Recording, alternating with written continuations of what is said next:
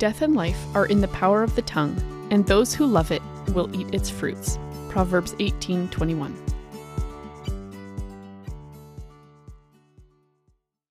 All right, welcome back to the Life Giving Home podcast. On today's episode, we are going to discuss encouraging one another.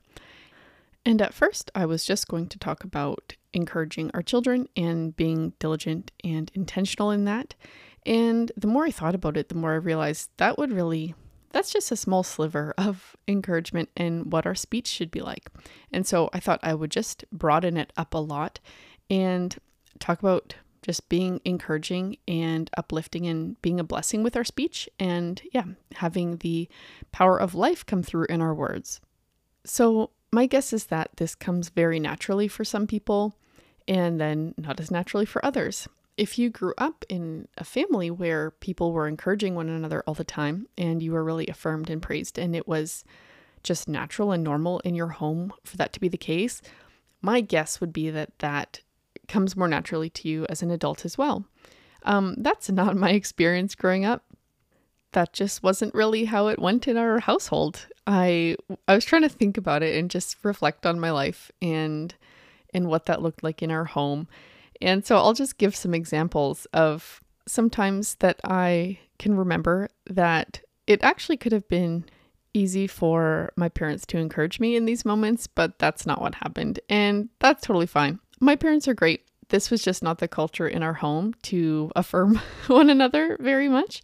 And so I remember when I was in elementary school, my younger sibling um, often on his report card would get C's and B's.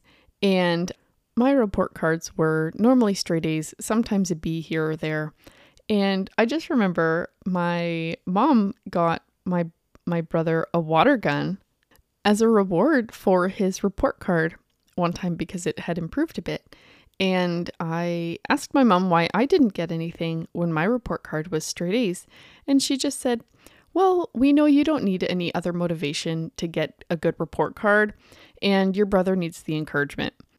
And that was the end of the conversation. So I left just being like, Okay. And I mean, what she said was true. I obviously didn't need external motivation to get those grades, but it would have been nice to have some encouragement or something. Another example is when I was in physics. I don't remember if it was 20 or 30, but high school physics. And I I thought I failed this test. I honestly, I wrote this test. I had no cooking clue what I was doing. And I just, I took the formulas and I would just plug and chug and write the answer. And honestly, I just had no real grasp on the concepts. And so I went home. I just thought, oh my goodness, I'm going to fail this test.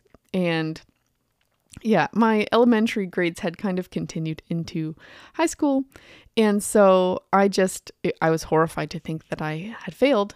And in the end, I actually got a 96%. And so at supper that night with the family, I was I just was excited. So I told them, oh man, this test, I got 96% on it. I'm so glad I didn't think I was going to do that well.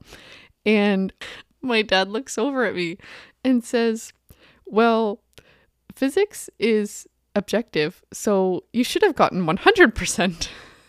and so that would, you know, if someone thought they were going to fail a test and then they get 96 and they're happy with that, you could think that's a good opportunity to just be like, wow, that's a really great job.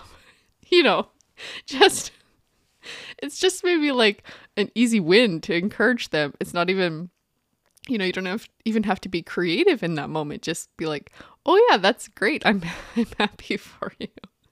But anyway, I'm sure that there were plenty of times where I was verbally encouraged as a child. Um, I'm sure there were times. I don't have memories really of it, but I'm sure that it happened. I don't know if that feels reminiscent of any of your childhood. Hopefully not. I hope that you grew up, you know, just having a lot of affirmation and um yeah, love in words. That was encouraging. Um yeah, obviously we would really love our homes to be a place where people feel loved and built up and encouraged and blessed by our words. And so, whether or not that comes easily to you, I think it's good that we can be intentional to practice those things. Where it's all going to start is in our hearts, because Jesus said, out of the overflow of the heart, the mouth speaks. And so, if we don't have hearts that are um, overflowing with Christ and His love, then that's not what is going to come out. And so, if we have a heart of stone rather than flesh, if we haven't turned to Christ in repentance and trusted Him for salvation and have Him make us into a new creation, then our hearts are not going to overflow with these good and wonderful things. And so that's the first step.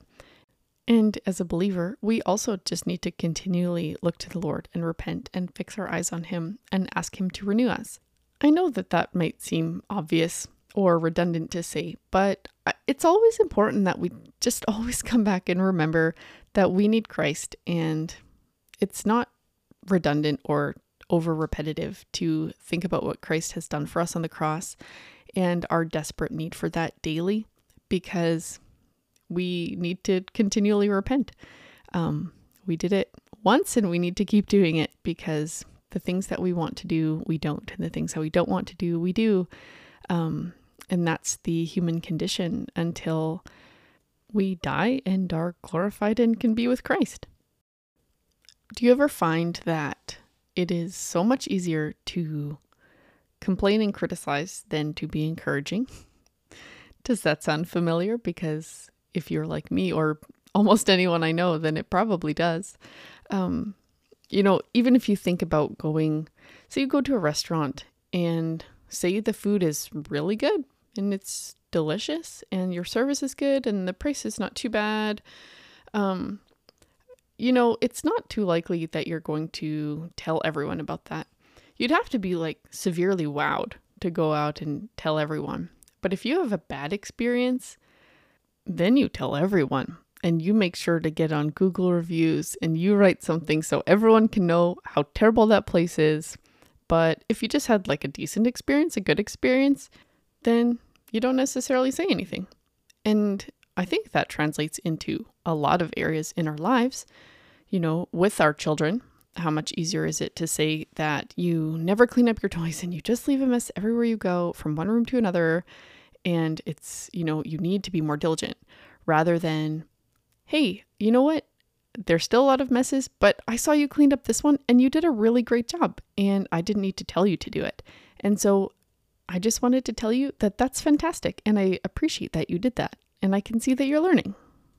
And as I say this, I'm convicting myself because nothing makes me breathe fire more than seeing a child go from room to room making a mess after mess after mess. And probably this is something I should do better. So don't think that I record any episodes because I'm perfect at these things. It's just things I'm mulling over and hope to encourage others with as well. And so, yeah, I think we do that eh, with our children, with our parents. How common is it for adult children to just really be ungrateful for what their parents have done and just dwell only on the negative when our parents, despite their flaws, every parent has flaws, um, have really given us so much. And you know, how frequently do we appreciate those things rather than just harping on the things we didn't appreciate that they did? Oof, convicted again. Or take your spouse for an example. Are you criticizing your husband for things more often than you're encouraging him and thanking him for things? I think that this translates to a lot of areas.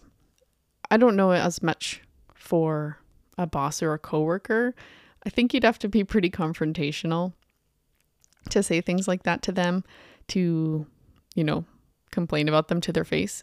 It's unfortunate that we are so much more comfortable doing that with the people who are closer to us when we should be all the more grateful for those people in our lives and all the more intentional in building them up with our words. I think that we need to be more intentional with the words that we say. In James chapter 1 verse 19, it says everyone should be quick to listen, slow to speak, and slow to become angry. And I think very frequently we are very quick to speak. I know I am. And it's easy to be too quick to anger. And then we have some really bad stuff coming out of our mouths. I don't know who originally said this or even who I read it from, but I read this from somewhere on the internet. And it said, Taste your words before you spit them out. Now, maybe sometimes I do that, but certainly not enough. It's so easy for us to just run our mouths and not really give adequate thought into what we are saying. And we really should because the tongue has a lot of power. Um, in James chapter 3, it talks about how we all stumble in many ways, and if anyone um, does not stumble in what he says, he's a perfect man, able to keep his whole body in check. So, none of us are going to be perfect in what we say, but we do need to continually be sanctified in this area and taking time to um, to be quick to listen and slow to speak and slow to become angry will help us because scripture says to do it. So it will be useful. James 3 is really just such a lovely, rich picture of the power of the tongue. I say lovely, but I guess it's maybe not the right word. But anyway, um, yeah, it compares it to a bit in the mouths of horses um, or the rudder of a ship that's just so large and it's a small little rudder that's being guided where the pilot directs. Um, it talks about how such a small spark can set ablaze this whole forest. If you have some time to read it, you will not regret reading it. This is one of my favorite passages in scripture, and it is always convicting. In verse 8, 9, and 10, it says, But no human can tame the tongue. It is a restless evil full of deadly poison. With it we bless our Lord and Father, and with it we curse people who are made in the likeness of God. From the same mouth come blessing and cursing. My brothers, these things ought not to be so. So, should we just try to be like Unikitty? Any idea is a good idea, except the not happy ones. Those you push down deep inside where you'll never, ever, ever, ever No, it's obviously not like that. If we recognize that we have a problem where we have this blessing and cursing coming out of the same mouth, we really truly need to repent and ask God to help us and to ask the Holy Spirit to show us um, the people whom we are wronging with our speech and um, the ways that we can improve. And so that's the first step, kind of as I already referenced earlier.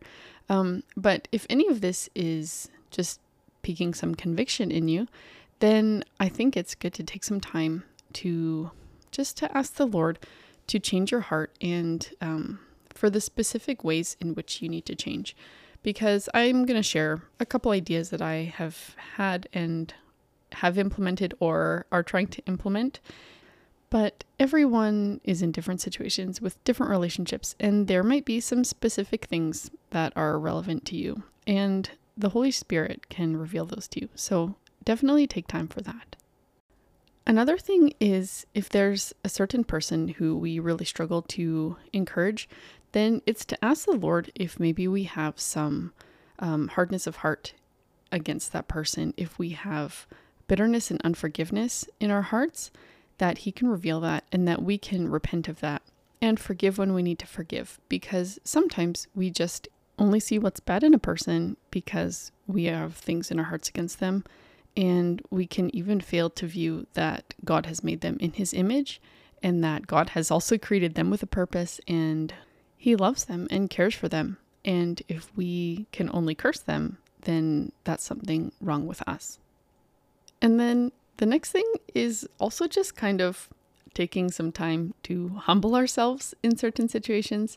Sometimes we have a person who we maybe would want to encourage, but it might feel kind of awkward. And then that awkwardness stops you from blessing that person. And I think that can be quite common if you are not used to verbally encouraging people. And so really the way to get over that is to get over that and just do it. Whether it's a friend, parent, coworker, child, spouse, I think if you're not used to doing it, it might feel uncomfortable at first. But if you can do it and make a practice of it, it will get easier. And I know also some people really struggle to accept compliments and praise because if they're not used to it, it might feel a bit awkward and they don't know how to handle it. But it doesn't mean that we shouldn't do it. And Lord willing, they're also going to um, be able to start accepting that as well. But even if it's awkward, you should just do it. And now I'll just talk about some ideas in different relationships that you could apply if you so wanted to. Um, obviously, you know your relationships and you have the Lord and can figure out things, but it's just a couple of things that I've thought of and that I try to practice in my life. So I thought I might as well share them if they might be helpful to you. So, starting with our parents. As I said in the start, it is very easy for us to dwell on the things our parents have done wrong, but have we thanked them for the things that they have done right?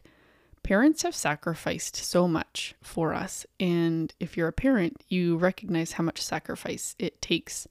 How many sleepless nights, if um, if you carried your children, how it has affected your body, financial sacrifices, lifestyle, all kinds of things can change when you have children.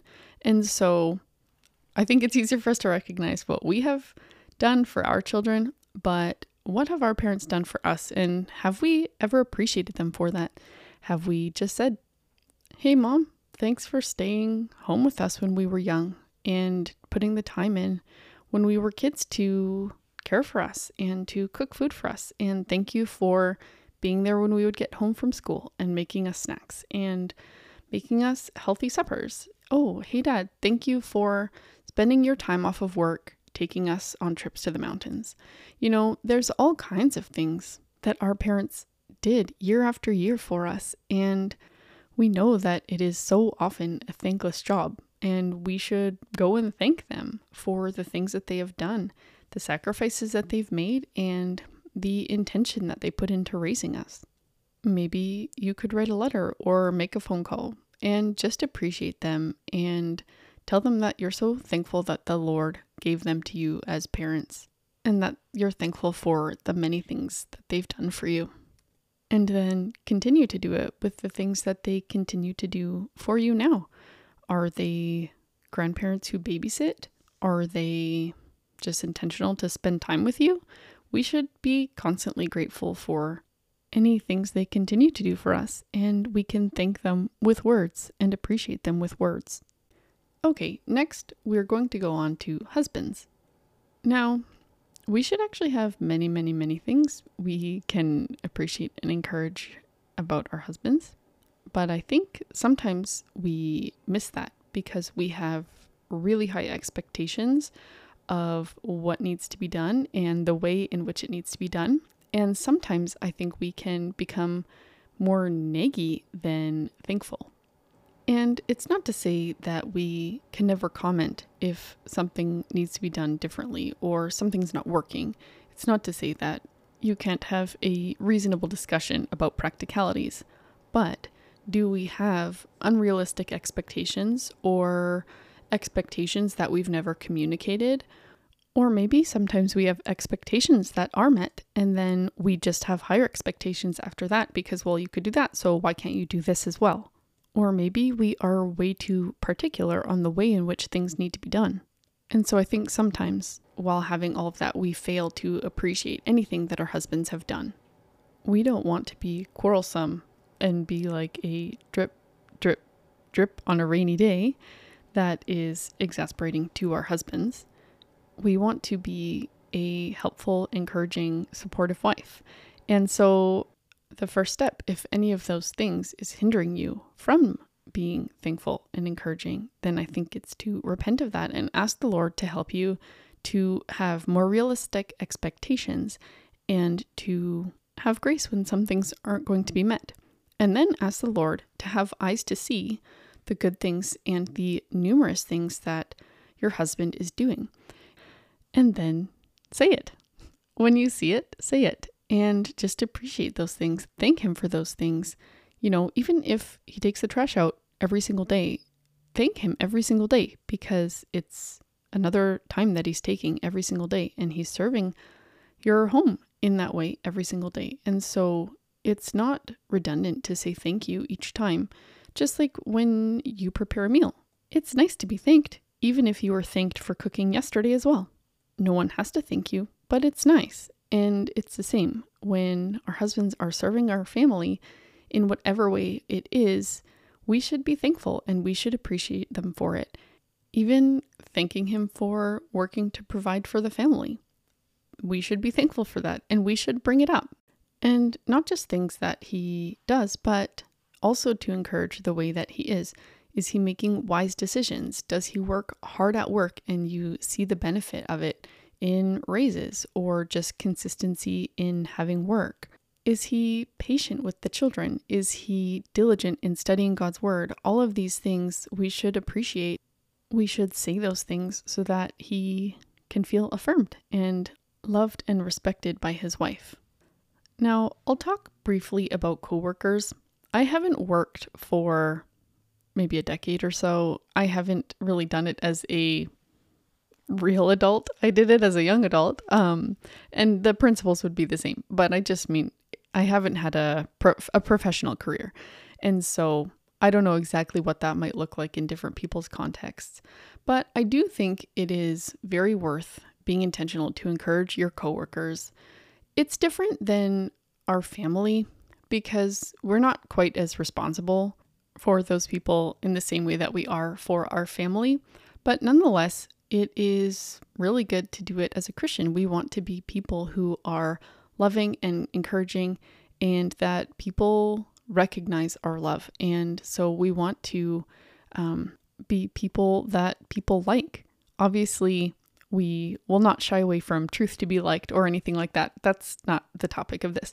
Um, we want to stay true to God's word always, obviously.